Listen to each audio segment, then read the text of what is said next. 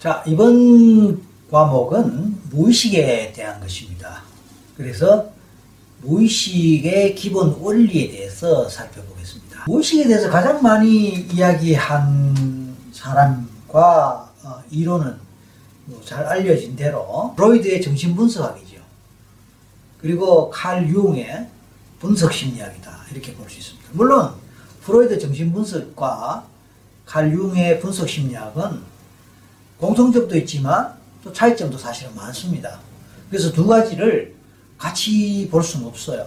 하나는 정신 분석이고 또 하나는 분석 심리학이고 그래서 분석이란 용어가 공통으로 사용되고 있긴 한데 그렇다고 해서 이 두 가지를 같은 맥락으로 보면 상당히 많은 차이가 있습니다.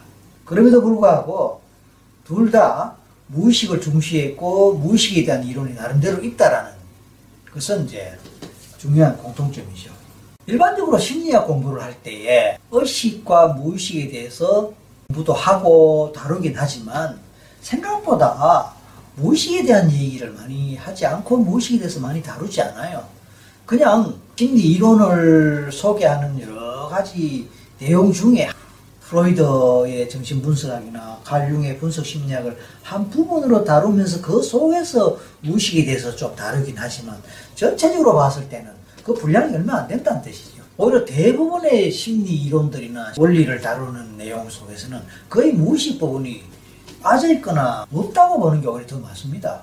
심리학파, 인간의 성격에 관한 이야기, 인간의 심리 이론의 어느 부분에 가서 프로이드 무의식, 칼융의 무의식, 정신분석, 분석심리 이런 부분을 다루는 장이 있거나 어떤 절이 있거나 그런 부분을 제외한 대부분에서는 무의식을 다루지 않는다는 뜻입니다. 따라서 심리학 공부를 하면 무의식에 대해서 많이 알 것 같지만 뜻밖의 심리학 공부를 해도 무의식에 대해서 접하지 않거나 잘 모를 경우가 더 많다는 점은 어떻게 보면 좀 아이러니하다 저는 그렇게 생각을 합니다.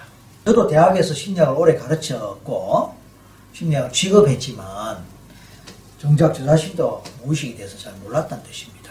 그러면서 오히려 궁금하고 호기심이 있었고 무의식에 대해서 알고 싶었던 적이 있었죠.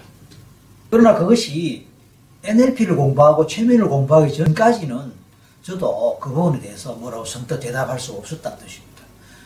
왜냐하면 심리학을 가르치다 보면은 학생들로부터 질문을 많이 받게 되지 않습니까? 질문을 받아도 저는 대답할 수 있는 지식이 없었다는 뜻이죠. 왜냐하면 심리학 속에서 그런 부분이 아주 제한적이니까요.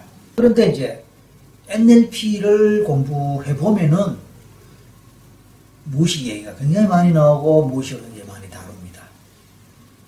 기본적으로 인간의 마음은 의식과 무의식으로 구성된다라는 정도는 우리가 알고 있습니다. 그리고 뭐 의식은 10% 해당되고 무의식은 90% 해당된다라는 정도 얘기도 나옵니다.